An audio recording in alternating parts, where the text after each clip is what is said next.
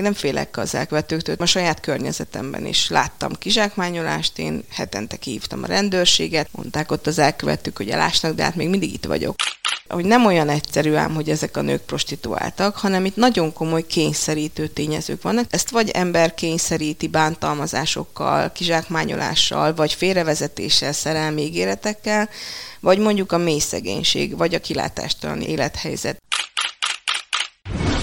kapcsolati erőszakból, emberkereskedők, csicskáztatók fogságából menekülőkön segít. Tudja, hogy mit élnek át, hiszen a saját bőrén tapasztalta meg, milyen áldozattá válni. Azt mondja, megszokta már, hogy a magánélete összefonódik a hivatásával, és nem zavarja, mert szereti azt, amit csinál. Én Fazekas Pálma vagyok, ez pedig a Selfie, a Szabad Európa podcastja, amelynek vendége Toszecki Renáta, Baptista Szeretetszolgálat emberkereskedelem elleni programjának szociális munkása. Ha meg kellene rajzolni azoknak az embereknek a portréját, akiken segít, akik a látóterébe kerülnek, aztán majd arról fogunk beszélni, hogy hogyan találkoznak, mi ennek a dramaturgiája, akkor van-e olyan közös jellemvonás bennük, olyan motivum az életükben, ami mindenkire jellemző? Azt gondolom, hogy ami mindenkire jellemző azokkal az áldozatokkal kapcsolatosan, akikkel én dolgozom, az a gyermekkori bántalmazás, vagy legalábbis annak a, a vagy aktív, vagy passzív elszenvedője.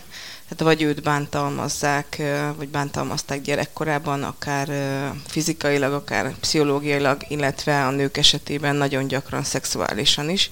A, a szüleik, a nevelőszüleik, most a szüleik, vagy tágabb rokonságban lévő emberek, illetve azt látták a gyerekkorukban, hogy bántalmazás van a családjukon belül. Tehát ez az, ami a leginkább közös, és ez ugyanúgy igaz a férfi áldozatokra is, akik emberkereskedelem áldozatává válnak ugyanúgy nagyon sok és nagyon súlyos bántalmazást szenvednek el ők is gyerekkorukban. Ez ugyanúgy megvan az ő előtörténetükben, mint a női áldozatok esetében. Az gyakrabban fordul, illetve sokkal gyakrabban fordul az elő, hogy a nők esetében ugye szexuális bántalmazásról, szexuális abúzusról beszélhetünk gyerekkorukban, a férfiak esetében is előfordul, de ritkábban találkozom ezzel. Arányaiban azért több a női áldozat? Arányaiban az áldozatok tekintetében most van egy valamilyen változás azért megfigyelhető.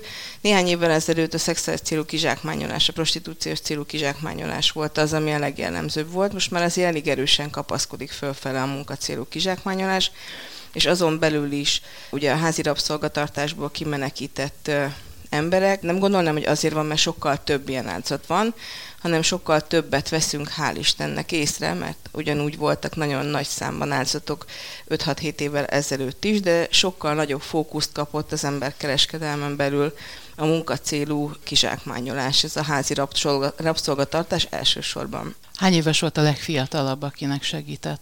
Hát azt elválasztanám a védetházban való munkámtól, mert hogy nekünk van a Baptista Szeretett Szolgálatnál egy öt éve tartó projektünk, amiben gyerekotthonokba járunk emberkereskedelemben érintett gyerek áldozatokhoz, és ott dolgozunk azokkal a gyerekekkel, akik, akik nagyon korán már áldozatává váltak ennek a jelenségnek. Hát ott 12 éves volt a legkisebb, aki, aki áldozatává vált, és őt a szülei voltak, akik áldozattá tették, tehát ők voltak azok, akik arra kényszerítették, vagy hát kérték nyilván egy szülő esetében, akár még az is előfordulhat, hogy, hogy a testét kellett, hogy áruba bocsássa. Miért foglalkozik ezzel? Mi hozta erre a pályára? És van-e olyan személyes szál, volt-e szemtanúja akár a környezetében, ami e felé lökte, e felé hajtotta, hogy ilyen nehéz sorsú emberekkel foglalkozzon? Igazság szerint fiatalon a kortárs segítés nagyon fiatal koromban megjelent az életembe, és ott egy önkéntes szervezetnél találkoztam egy mentálhigiénés szakemberrel, és ő beszélt nekem először a, a szociális munkáról, ez akkor jelent meg Magyarországon, akkor hozták be szakemberek Magyarországra egyáltalán Időben mikor járunk? Hát ez a 90-es évek eleje, közepe környékén volt, és akkor gondoltam azt, hogy a, a szociális munka, tehát nagyon hátrányos helyzetű emberek irányába szeretnék fordulni, hát nekem nem olyan egyszerű a családi hogy is mondjam, tehát engem édesanyám egyedül nevelt fel, egy szerető, gondoskodó hátteret biztosított nekem, de nyilván más ez, amikor valaki egyedül egyszülős családban nő fel, mint hogyha egy teljes családban, és nyilván a családomban is voltak ö, olyan tényezők, ami miatt valószínűleg ö, sokkal inkább nyitottam voltam arra, hogy a, a nőkkel szembeni bántalmazásokra hogyan reagálok. Szóval egy elég ilyen környezetben nőttem föl, mindig is egy ilyen nagyon ö, empatikus ö, gyerek is voltam, meg fiatal is voltam, és akkor a, hát a szociális munka irányába ö, vettem az irányt, és hát ami aztán ö, egy ilyen erősebb lökést adott talán az az, hogy nekem volt egy bántalmazó kapcsolatom a lányomnak a az édesapja egy bántalmazó ember volt, és akkor hát ott megtapasztaltam, hogy milyen ez a valóságban, és hogy nagyon sokat dolgoztam azért, hogy ezt feldolgozzam, és hogy egyáltalán abból a kapcsolatból ki tudjak kerülni, és aztán valahogy egy ilyen missziójává vált a szociális munkán belül is, ahol mindig is nehéz területen dolgoztam, de nekem célom volt az, hogy menekült táborba kezdtem dolgozni, ott védett szálláson, tehát bántalmazott emberekkel, megkínzott emberekkel dolgoztam, és akkor utána a szenvedélybeteg ellátásban, és aztán így kerültem, és de mindig is az volt a célom, hogy, hogy, hogy kifejezetten bántalmazott, kizsákmányolt nőkkel dolgozzak, és aztán egyszer csak jött egy telefonhívás, baptista szeretett szolgálattól, hogy ilyen női munkatársat keresnek védett házat, és tudok-e ajánlani valakit, mert hogy tudják, hogy én szociális munkás vagyok, és hát mondtam, hogy hát persze, hogy tudok, saját magamat tudom ajánlani. Én akkor egy roma felzárkóztatási programban dolgoztam, de a program jellegzetessége miatt nem nagyon találkoztam roma emberekkel, és hát én nekem mindig az volt a lényeg, hogy a terepen dolgozzam, és akkor így így keveredtem a baptista szeretett szolgálathoz. Békés Csabán él, ott is kezdte a szociális munkásságot? Igen, én Békés Csabán élek, és ott kezdtem el, a, az eltén végeztem el a szocmunkát, és ott a menekültáborban kezdtem el dolgozni, utána a szenvedélybeteg átásban, de ezek mindig Békés Csabához kötődtek. Most ugye a Baptista Szeretett Szolgálat egy budapesti központú hatalmas humanitárius szervezet, és akkor ennek keretén belül az országban több ponton van védett házunk, ami nem Békés Csabán van. Mit kell tudnia egy védett háznak? Milyen jellemzői kell, hogy legyenek? Ugye, akik oda kerülnek, azok valaki elől egy kapcsolatból menekülnek, tehát fontos, hogy ne találják meg őket, gondolom. De ezen kívül még mit kell tudni, és hogyan lehet kiemelni ezeket a nőket abból a helyzetből, amiben vannak, mit kell nekik tenni, és mit tesz ön, illetve hogyan találkoznak? Igen, a, a védett ház legfontosabb funkciója valóban, ahogy ön is mondja, az, hogy biztonságos lakhatást tudjon biztosítani. Ezek a házak alapvetően el tudnak tűnni a többi ház között, nem tűnik fel, hogy ez egy intézmény. Nyilván nincs jele, jelölve, hogy ez egy védett ház, de hogy fontos külön szedni, hogy a védett ház, ugye a shelterek az emberkereskedelem áldozatainak vannak fenntartva, és vannak az úgynevezett titkos menedékházak, ami pedig a kapcsolati erőszakban érintett emberek számára vannak fenntartva. Sajnos ez egy nagyon nagy igazság, és ezért is fontos kicsit különvenni az emberkereskedelem áldozatait és a kapcsolati erőszakban érintett áldozatokat, hogy a kapcsolati erőszakban érintett áldozatok nagyon sokszor visszamennek az elkövetőkhöz. Tehát, hogy egy olyan sok tényezőből álló függőség alakul ki az elkövető, a bántalmazó és a bántalmazott között, ami miatt sajnos akár az ország másik végéből is visszamegy a, a bántalmazóhoz a bántalmazott, ez sajnos tény. Az emberkereskedelem áldozatai nagyon ritkán mennek vissza ugyanahoz az elkövetőhöz, és hogyha azt gondolom, hogyha a védett házban, ahogyan ön kérdezte, hogy milyen fontos feladat van még, ha a reintegrációs folyamat tartalmazza azokat az elemeket, amikre szüksége van egy emberkereskedelem áldozatának. Tehát van lehetősége pszichológussal dolgozni, van lehetősége szociális szakemberrel a reintegrációs folyamatát végigvinni, ha pszichiáterre van szüksége, akkor vele, ha foglalkoztatási szakemberre, akkor vele jogi segítséget. Ha ezeket mindet megkapja, akkor nagyon kicsi az esélye annak, hogy vissza fog menni az elkövetőhöz, sőt, annak is reményeim szerint, és ezt tapasztaljuk a baptista szeretett szolgálatnál a munkánk során, hogyha ezt ebben a másfél-két évben, ami rendelkezésére áll, hogy felépítse az életét, vagy újraépítse az életét, akkor nagyon kicsi esélye válik újra áldozattá. A másfél-két év az ki által szabott határidő, vagy általában a tapasztalatok szerint ennyi idő kell minimálisan, hogy ő talpra álljon és új életet kezdjen? Mi a baptista szeretett szolgálatnál azt tapasztaltuk, hogy ez a másfél-két év ez minimum kell ahhoz, hogy valaki megerősödjön abból a hihetetlenül traumatizált előéletből, ami neki jutott. Alapvetően van ugye, nyilván meghatározzák jogszabályok a működését a sheltereknek, ez 90 plusz 90 nap egyébként a 354 per 2012-es kormányrendelet szerint, de a Baptista Szeretett Szolgálat ajánlást tett arra, hogy ez hosszabb legyen, és egyébként mi az elejétől kezdve 11-két éve van védett házunk, az elejétől kezdve ezt valljuk, hogy egy másfél-két éves időszak kell ahhoz, hogy valaki talpra tudjon állni, fel tudjon épülni.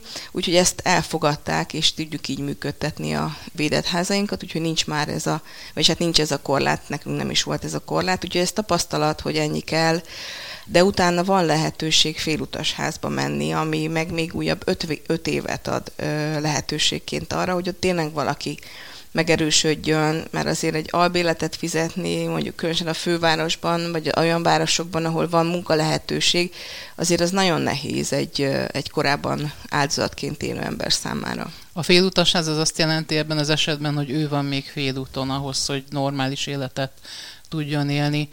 Amikor valaki munkát vállal, akkor nyilván valahol feltárja magát, tehát az adatait megadja, és nyilván ezeknek az embereknek nagyon fontos, hogy azok, akik korábban akár erőszakot követtek el rajtuk, vagy kihasználták őket, ne jussanak a nyomára, ezt hogy tudják megoldani? Hát igazándiból valóban nagyon hosszú ideig nem jelentettük be például lakcímre a, a védett házba kerülő áldozatokat, de hogy nagyon sokszor ugye az áldozatok gyerekekkel érkeznek. Ezeknek a gyerekeknek óvodába kell járni, iskolába kell járni, házi orvosra van szükségük, ezek mind lakcímhez kötöttek, úgyhogy igazándiból egy jelentős ideje most már azért bejelentjük őket lakcímre, és ö, ö, azt minden esetben kérjük, hogy a lakcímet ezt titkosan kezeljék. Tehát ugye erre nagyon odafigyelünk, de egy fontos eleme ennek az, hogy hogy az ország különböző pontjain vannak védett házak. Tehát, hogy valójában, ha valaki mondjuk nem tudom, Békés Csabán válik áldozattá, vagy Sarkadon válik áldozattá, akkor őt el lehet vinni az ország egészen másik pontjára, onnan 350 kilométerre és el lehet teljesen rejteni, és nem, ezt nem úgy kell elképzelni, hogy az első héten már azon dolgozunk, hogy munka lehetősége legyen, vagy hogy képzésbe integráljuk, hanem van egy úgynevezett ilyen akklimatizációs időszak, amikor azért megérkezik egy áldozat, azért az egy nagyon nehéz élethelyzet. Hogy valaki, akit bántalmaznak, kizsákmányolnak, kihasználnak, elveszik a pénzét, tehát hogy tényleg egy ilyen nagyon traumatizáló környezetből kerül ki, azért annak kell idő amíg egyáltalán megszokja azt, hogy lehet nyugodtan is élni. Tehát, hogy ott azért orvos, egészségügyi ellátás, pszichológus, pszichiáter, ismerkedik a környezettel, ismerkedik a többi lakóval, tehát, hogy sok idő eltelik addig, mire mondjuk ő a munkaerőpiacon elkezd elhelyezkedni, és nem is az a legjellemzőbb egyébként, hogy rögtön a munkaerőpiacon helyezkedik el. Nagyon sokszor van olyan, hogy ha olyan lakónk van, akkor nekünk van közfoglalkoztatási programunk, ami egy hatalmas áldás, mert hogy egy, egyfajta védett munkahelyet is tudunk ezáltal biztosítani, ahol azért az ő igényeire, az ő képességeire, készségeire, erőforrásaira tekintettel tudunk munkát biztosítani, és ezáltal, ami nagyon fontos, jövedelmet hogyan találják meg azokat, akiken segíteni kell? Ők a baptista szeretett szolgálatnál jelentkeztek. Ugye, amikor a családon belüli erőszakról beszélgettünk Virt Judittal, akkor azt mondta, hogy évekig, akár évtizedekig is tartott egy ilyen bántalmazó kapcsolat, mire valaki kilép belőle, és ahogy ön is mondja, nagyon sokszor még vissza is kerül azért, mert esetleg zsarolják, azért, mert fenyegetik, azért, mert ellehetetlenítik anyagilag, és nem lát más kiutat. Erős motiváló tényező lehet nyilván a gyerek, hogyha ő is veszélyben kerül, de hogy hogyan találják meg például önt ezek a nők? Hát nagyon sokszor ugye közvetítés által az a olyan is előfordul sokszor, hogy a baptista szeretett szolgálatot megtalálja egy áldozat, de az a legritkább egyébként. De az nagyon fontos, hogy van egy úgynevezett országos kríziskezelő és információs telefonszolgálat, ez egy 0-24 órában ingyenesen hívható vonal minden, a, a kapcsolatérszek és az emberkereskedelm áldozatai számára, de ezt ugye szakemberek is hívhatják, hiszen a jelzőrendszernek a tagjai a gyermekvédelmi jelzőrendszernek a tagjai nagyon sokszor találkoznak azzal, hogy a gyereken keresztül találkoznak mondjuk emberkereskedelem áldozatával, vagy a család segít. Egyébként a, a család és gyerekjóléti szolgálat az egyik legnagyobb közvetítő, aki közvetíteni tudja hozzánk az áldozatot, de ilyen a rendőrség, ilyen az ügyészség, ilyenek az iskolák. Tehát, hogy, hogy mindenki, aki az emberekkel kapcsolatba kerül, és számukra kiderül, hogy emberkereskedelem áldozatáról van szó, és hál' Istennek azért nagy számban tudják, hogy a baptista szeretett szolgálat dolgozik ezen a területen, tehát ők is irányíthatnak, de egy nagyon fontos szervezet az az OKIT, ez az Országos Kríziskezelés Információs Telefonszolgálat, Fontos megemlíteni a, az IOM-et is, az a Nemzetközi Migrációs Szervezet. Ők is egy nagyon fontos szervezet, akik egyébként a külföldön áldozattá vált emberek hazautazását segítik, és hogyha ők is shelter elhelyezést kérnek, kér az áldozat, vagy szüksége van rá, akkor nyilván ők is delegálhatnak hozzánk áldozatot. Tehát, hogy nagyon sok mindenki küldhez hozzánk. Persze van olyan is, hogy bennünket keresnek meg, Nyilván ezt nem úgy kell elképzelni, akkor mi oda megyünk és rárontunk az elkövetőkre és elhozzuk, de volt ne, nem egyszer, hogy én mentem el az áldozatért, megszerveztük, hogy mikor tudok érte menni, ne legyen ott az elkövető, a közelbe se legyen, tehát hogy ezeket nyilván végig kell beszélni, és akkor én hozom el az áldozatot. De ami nagyon fontos, hogy nem régiben ért véget egy két éves projektünk az igazságügyminisztériummal, aminek a keretén belül 50 emberkereskedelem áldozatának a komplex reintegrációs támogatását lehetett megvalósítani. Ez egy nagyon-nagyon-nagyon fontos program, meg lehetőség volt, és ennek a programnak a keretén belül menekült, menekítő autó is forgalomba állt. Tehát ez azt jelenti, hogy ha jeleztek, hogy van valahol egy áldozat, akkor akkor a készenlétbe álló kollega, egy mentálhigiénés szakember kollégával, ez fontos volt, hogy már az első pillanattól kezdve ez a mentális támogatás megvalósuljon, akkor el tudtunk menni érte, és a megfelelő helyre tudtuk őt szállítani. Ebbe be kellett vonni a rendőrséget? Például egy ilyen akcióba, vagy van jogosítványuk ahhoz, hogy bemenjenek, amikor egy ilyen kimenekítés zajlik? Nincs arra jogosítványunk nincsen, hogy bemenjünk egy ingatlanba, tehát nagyon sokszor van olyan, hogy a rendőrség az, aki nyilván, tehát az elsődleges feladata ebben a rendőrségnek van, meg a joga is nekik van ehhez, és nyilván, hogyha egy ilyen rajtaütés van, és abból menekítenek ki embert, akkor ők pontosan tudják, hogy mely szervezeteket kell hívni, hogyha el szeretnének helyezni áldozatot. Megvan ennek egyébként a belső, tehát a körnek a működési mechanizmusa, ez hál' Istennek azért, miután egyre nagyobb hangsúlyt kap, és egyre nagyobb figyelmet kap az, hogy van emberkereskedelem bőven Magyarországon, ezért egyre többen magán az emberkereskedelem elleni küzdelem ellátó rendszerén kívüli szervek is ö, tudnak ebbe oly módon bekapcsolni, hogy észlelik, hogy van ilyen, jelzést tesznek, igyekeznek az áldozatokat a lehető legmegfelelőbb helyre elhelyezni, de hogy visszatérve a kérdésre, nekünk arra nincs jogosítványunk, hogy rárúgjuk az elkövetőkre az ajtót. Lehet azt mondani, hogy az áldozatok többsége mély szegénységből jön? azokkal kapcsolatosan, akikkel én dolgozom, azokkal egyértelműen el lehet ezt mondani, hogy a, a mély szegénység az egy nagyon komoly, veszélyeztető tényező az emberek életében, hiszen ha mély szegénységben él valaki, akkor sokkal kiszolgáltatottabb minden egyes kizsákmányolóra. Tehát nyilván akikkel én dolgozom, azok esetében mindenképpen elmondható, hogy a potenciálisan veszélyeztetett sérülékeny csoportok között mindenképpen ott vannak a, a mély szegénységben élő emberek. Annak apropóján beszélgetünk, hogy egy dokumentumfilmet, amit már régen be kellett volna mutatni, ugye, de a Covid felülírta ezt a, a dolgot. Svetnyi Mihály díjnyertes dokumentumfilmét, a Védelem alatt című filmet szeptember 8-a óta, és ez itt a reklámhelyen nézheti meg mindenki a művészmozikban. Ott három prostitúcióból szabadulni próbáló fiatal nő sorsát követhetjük nyomon. Ugye az ő életükben is a legerősebb motivációs tényező, ahogy én ezt érzékeltem, az, hogy gyermek van, és nekik akarnak jobb, biztosabb életet, és nem akarják, hogy állami gondozásba kerüljenek ezek a gyerekek. Rajtuk az ő sorsukon keresztül követhetjük nyomon az önmunkáját. Velük hogyan találkozott? A, a Marcsi ő Budapestről érkezett hozzánk, és ő a Baptista Szeretett Szolgálatot kereste meg. Egy szervezetnek a vezetője, hogy emberkereskedelem áldozata volt, és itt van a 80 napos kisfiú, és egyébként nem, tehát hogy nem lenne hova mennie, utcára kerülne, és az újbóli áldozattá válása az nyilván ö, akkor ö, megtörténhet. Így került ő hozzánk, akkor volt a kisfia 8 hónapos. A, a Niki úgy került hozzánk, hogy ö, megszületett a, a kislánya, és nem lett volna hova vinnie, és akkor ö, ez is a szeretet, a szeretet szolgálatnak, a baptista szeretet szolgálatnak van egy örökbefogadási programja is, tehát nagyon sokszor találkozunk olyan nehézségekbe ütköző anyákkal, akik nem akarják örökbeadni a gyereküket, de nincs hova menniük, mert bántalmazták őket, vagy a mély szegénység miatt nem tudnak hova menni, vagy ahova mennének, oda nem engedik ki a kisbabával. Tehát ő, ő így került hozzánk, és derült ki később ennek a vonulata, illetve a, a a Szabi, ő pedig külföldről került hozzánk, őt Ibizán zsákmányolták ki, és ő ugye a filmben is látható, hogy visszajön, visszakerül a, a védett házba, mert elkezdte már az életét, de ott ugye hát nem tudta fizetni a számláit, tehát hogy egy csomó nehézségbe ütközött ő, és akkor ezért megoldásképpen került vissza, de azóta azért az fontos elmondani, hogy a saját otthonában él, a Szabi, és ez nagyon klassz dolog, meg egyébként mindannyian, Nikiről kevesebbet tudok, de a saját otthonokban élnek és nevelik a gyereküket. Úgyhogy ők így kerültek hozzánk, mm, nagyon változatos, hogy hogy kerülnek hozzánk, hoznak az ügyészség, a, a nyomozóügyészségtől, a rendőrségtől, rendőrség jelez, családsegítő jelez, tehát hogy az IOM hozzá, például a, a, a Szabit például az IOM hozta hozzánk.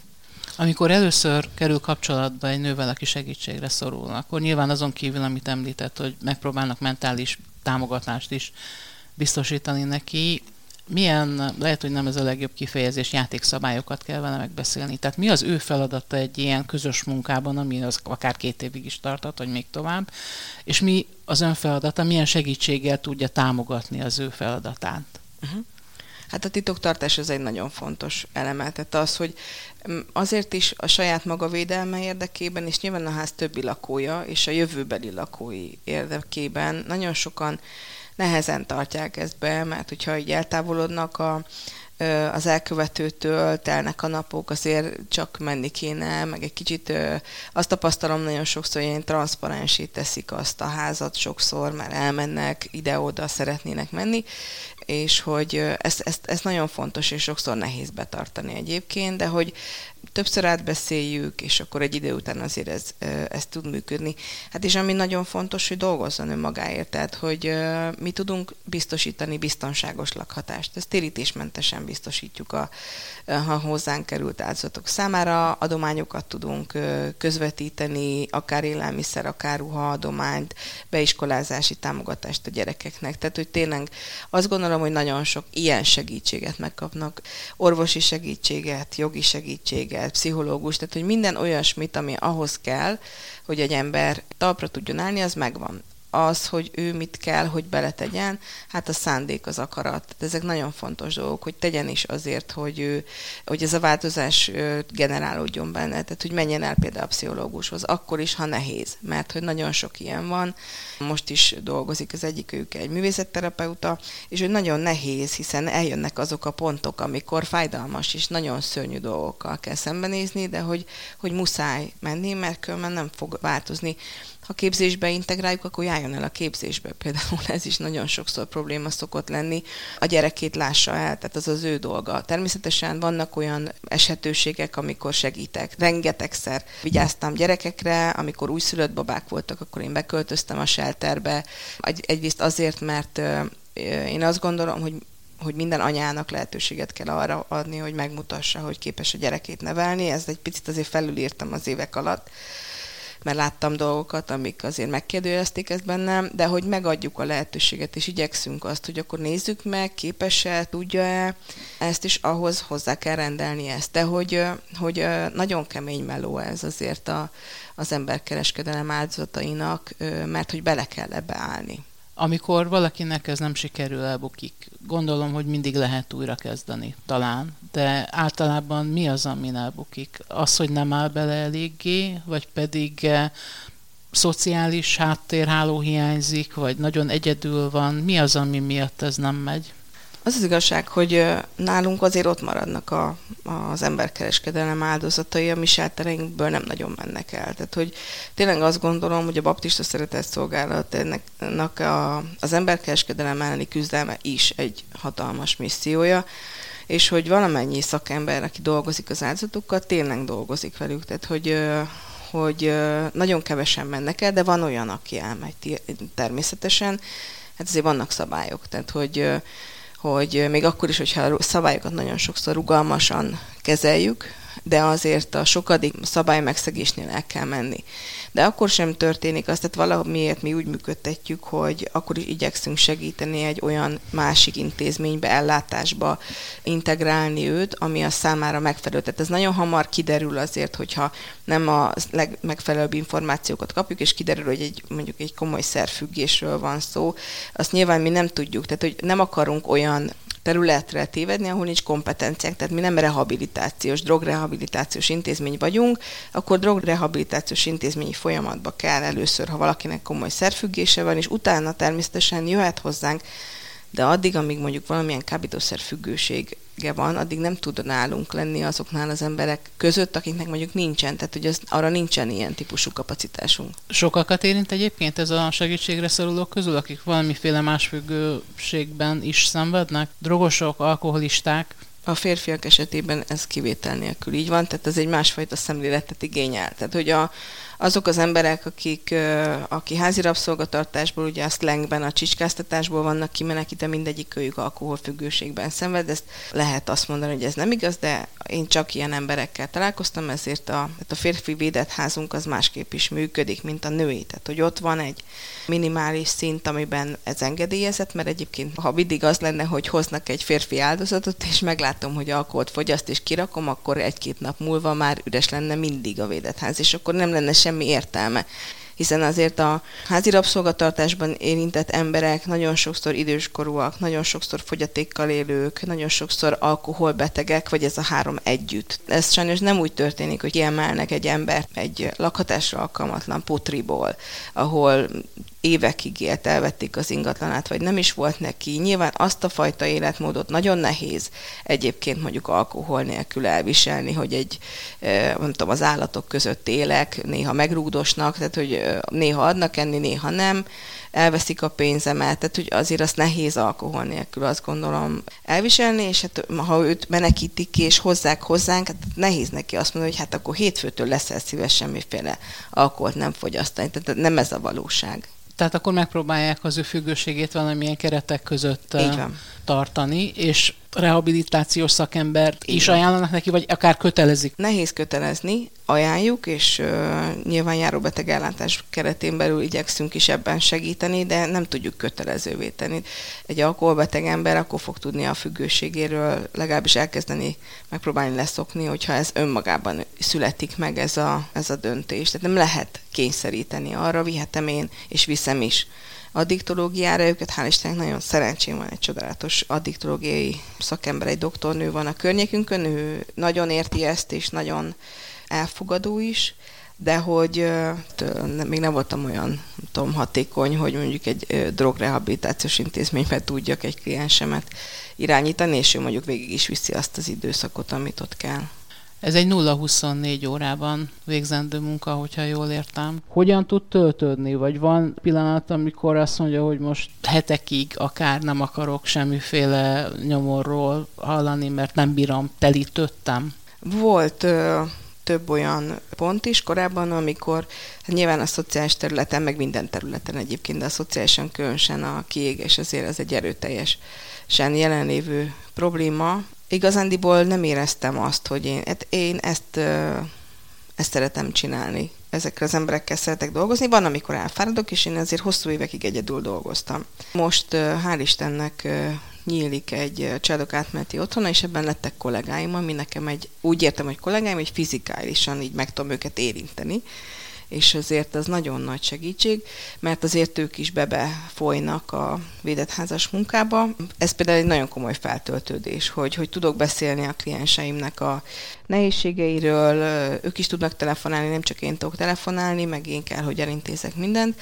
Én megszoktam azt, hogy egybe folyik a, az életemmel, és nincsen vele igazándiból ö, problémám, ami nagyon fontos, viszont az nekem van egy önkéntes munkám sok éve, egy csodálatos szakmai gárdával, és ott van szupervízióm. Tehát a, a szupervízió az egy elengedhetetlen segítő folyamat a segítő szakembereknek. Nem csak nekik, de hogy azt gondolom, hogy a, a szociális területen, az egészségügy területén, az oktatás területén a szupervízió az egy kötelezően ajánlott segítő folyamat kellene, hogy legyen. Az van, Sajnos nem a szeretett szolgálatnál, de ott mindenféle másfajta támogatás azért megvan, úgyhogy azt gondolom, hogy az nagyon sokat segít. Nem fél például bosszútól ezek az emberek mégis egy kizsákmányoló közegből jönnek, tehát nem fenyegették még, meg nem próbáltak az önnyomára vagy a családja nyomára jutni, nem tapasztalt ilyet, nem tart ettől például most a film kapcsán? Nem félek tőle, ez 2015-ben kezdődött, és akkor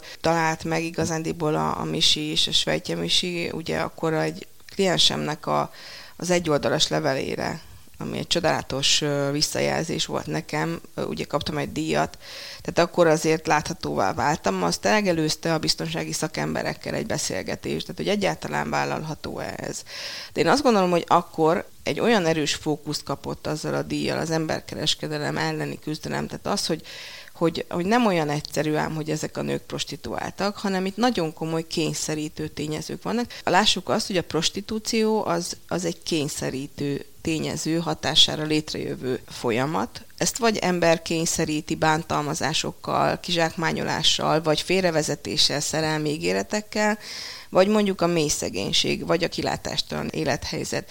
Tehát, hogy, hogy, hogy nem az van, hogy valaki úgy dönt, hogy hát akkor én most prostituált leszek, mert az annyira jó, hanem kényszerítő tényező, emberi vagy természeti háttere van ennek a történetnek. Ugye ez egy nagyon fontos hogy hozadéka volt ennek a díjnak, hogy fókuszt kaptak ezek az emberek, fókuszt kapott az emberkereskedelmi küzdelem, nem volt soha abban tapasztalatom, hogy megfenyegettek volna, vagy bármiféle hátrányos dolog ért volna. Mindezek előtt volt egyszer, hogy megtalálta egy nem egy korábbi elkövető az egyik áldozatot, hanem aki szeretett volna újból áldozatot csinálni az egyik nőből. Ahogy megjelent ott a háznál, az a nő hat és fél perc múlva már egy másik védett ház irányába tartott. Tehát, hogy tudunk ezekre gyorsan reagálni, én nem félek az elkövetőktől. Nekem a saját környezetemben is láttam kizsákmányolást, én hetente kihívtam a rendőrséget, mondták ott az elkövetők, hogy elásnak, de hát még mindig itt vagyok. Én nem igazán félek tőlük. A filmben három nő sorsát követhetjük nyomon, három fiatal nőjét, anyukájét. Valójában ugye ennél sokkal több védence van. Összesen hány emberről gondoskodik? Hát ez nagyon változó. Most kilencen vannak, és nem én gondoskodom róluk, hanem a baptista szeretett szolgálat. Igen, én, én csak segítem az ő reintegrációjukat, azokat, amik fontosak ahhoz, hogy hogy nem tudom, feljelentést tesznek, akkor hogy merre kell menni, végigbeszéljük, a gyerekekkel kapcsolatosan van valami, tehát egyáltalán az egész összekötöm őket azokkal a szakemberekkel, akikre szükségük van, beszélgetek velük, mellettük vagyok, ismerem az egész történetüket. Most ennyien vannak, ez mindig változik, de most egészen stabilan van ez a létszám. Ők még az út elején tartanak, vagy pedig különböző fázisokban vannak? Hát a férfi házban lakók, ők az út vége fele tartanak, tehát hogy ugye élethosszig nem maradhatnak nálunk például a az idősebb korú áldozatok, korábbi áldozatok, nekik szükséges mondjuk idős otthoni elhelyezést intézni, vagy sajnos most van egy nagyon beteg lakóm, kinek egy ilyen ápolásgondozás nyújtó intézménybeli elhelyezést intézünk éppen. Ők a vége fele tartanak már a folyamatnak, tehát hogy megnyugtató megoldás születik mindennyiük esetében a, a hosszú távú élethosszig tartó lakhatásuk vonatkozásában. A női házba ott pedig változó, hogy kitől hol tart valaki az elején tart, valaki nagyon az elején tart, van, aki a közepén. Hát leginkább most így vagyunk ezzel, igen. Gyerekek is vannak a nőkkel? Igen, igen, picikek is. Mondta, hogy nagyon fontos a titoktartás, és erre kérik azokat, akiknek segítséget nyújtanak, de a gyerekek esetében, akik nem is igazán tudják pontosan, hogy, hogy mit szabad, mit nem, semmiféle hátsó szándék nincs mögötte. Ők, ők érzik ezt, ők be tudják tartani? Nem volt ebből probléma? Nem volt ebből probléma, ugye az a legfontosabb, hogy a, az elkövetőhöz ne jusson el az, hogy ők hol vannak. Az, hogy most a környéken tudják, nem tudják, nyilván sejtenek egy csomó mindent az emberek. Még soha nem volt ebből probléma, hogy megtalálták volna a védett házunkat. Egyébként meg van arra vonatkozóan kormányzati szándék, hogy például, hogyha egy sertel bebukik, tehát hogy kiderül, hogy hol van, akkor milyen protokoll szerint lehet, vagy kell azt mondjuk újraindítani, vagy hogyan lehet ezt. Mert ugye Magyarországon ezek a védett házak így általában helyben vannak, ugye hogy egy helyen vannak hosszú ideig, külföldön nagyon sokszor bérlik a sheltereket, és akkor sűrűn váltogatják a címet, de hát mondjuk például Svájcban a shelter bent van a belvárosban, pontosan tudják, hogy, hogy mi az pont ez adja a védelmét, hogy, hogy a környéken van. Hát nekünk is nyilván a rendőrséggel, az országos rendőrfőkapitánysággal is, meg a helyi rendőrséggel is nagyon jó kapcsolatunk. Mi felnőttek beszélünk, és tudjuk azt, hogy mondjuk a szülője, az édesanyja emberkereskedelem áldozata volt, de hogy a gyerekeknek ez nem téma. Ezeket a védett házakat nem úgy kell elképzelni, mint egy intézményt, hanem ezek tényleg ilyen családi ház jellegű épületek, ahol így tök jól el lehet lenni a gyerekeknek, jól vannak, jól érzik magukat. De egyházban több család igen, van? Igen, igen, igen, igen, abszolút. Így van. Hát arra nyilván figyelünk minden esetben, hogy, hogy a gyerekekkel érkező anyák azok egy szobában legyenek, és ne rakjunk oda másokat. Hogyha egyedülálló nők vannak, az egy más történet, mert akkor belőlük többet is tudunk egy szobába tenni. A gyerekeknek is tudnak pszichológiai segítséget nyújtani, mert nyilván, hogyha egy bántalmazó közegből jönnek, akkor hát életkortól függően, de hát már az egész pici is felfogja, hogy mi történik körülötte. Szükség volt már erre? Attól függ, hogy milyen súlyosságú a, a sérülése a gyereknek. Volt egy nagyon hangsúlyos esetünk, amiben egy anyát menekítettek, hozzánk került, és gyerekeket elvették tőle, annak ellenére, hogy ők kért segítséget, de nagyon masszívan melózott azért, hogy visszakapja a gyerekeket, és vissza is kapta fél év múlva. Tartotta velük a kapcsolatot, dolgozott, munkát talált, hogy tényleg, tényleg nagyon sok mindent megtett, a gyámhivatal is nagyon partner volt, és ott, ö, ott derült ki, amikor a gyerekek visszakerültek, hogy olyan súlyosan traumatizáltak, hogy az a fajta pszichológus segítség, amit mi tudtunk volna adni, az nem volt elég úgyhogy ők egy másik intézménybe kerültek, ahol heti több alkalommal is dolgoztak a, a gyerekekkel, különösen az egyik is gyerekkel, aki nagyon sérült ebben a, az egész bántalmazói közegben, és ő a, a bántalmazóval volt lojális, tehát hozzá kötődött. Említette Svájcot, vannak más külföldi tapasztalatai is? Van-e egy olyan ideális kép arról, amit, amit esetleg Magyarországon is szeretne megvalósítani, és amit valamelyik külföldi útján látott? Én azt gondolom, hogy hát mindenhol sajátságos a helyzet. Ugye Magyarország alapvetően egy kiindulás és egy tranzitország, tehát hogy rajtunk keresztül mennek az áldozatok, meg tőlünk válnak áldozatokká.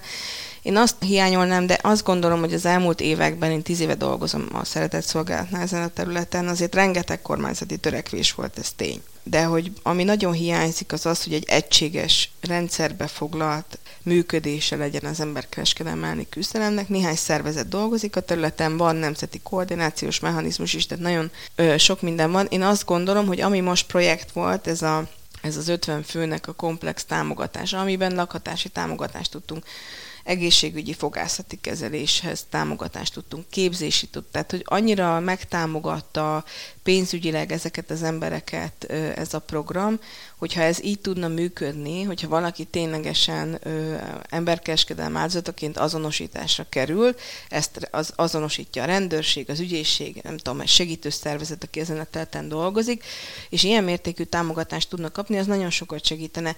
De ez egy dolog, ez az áldozatsegítés része, de a prevenció az hihetetlenül fontos lenne, ha egészen a prevenciótól, tehát egészen az áldozatsegítésig és az utánkövetésig működne. Én azt gondolom, hogy nagyon sok valódi törekvés van, és nagyon sok, nagyon jó program van az emberkereskedelem elleni küzdelem területén, és hogyha ezt például ilyen riportokkal, ilyen beszélgetésekkel láthatóvá tesszük, akkor azt gondolom, hogy jó, nagyon jó úton haladunk. Ez volt a Selfie, a Szabad Európa podcastja amelyben Toszecki Renátával a Baptista Szeretett Szolgálat emberkereskedelem elleni programjának szociális munkásával beszélgettem. Fazekas Pálma vagyok, köszönöm figyelmüket, tartsanak velünk máskor is!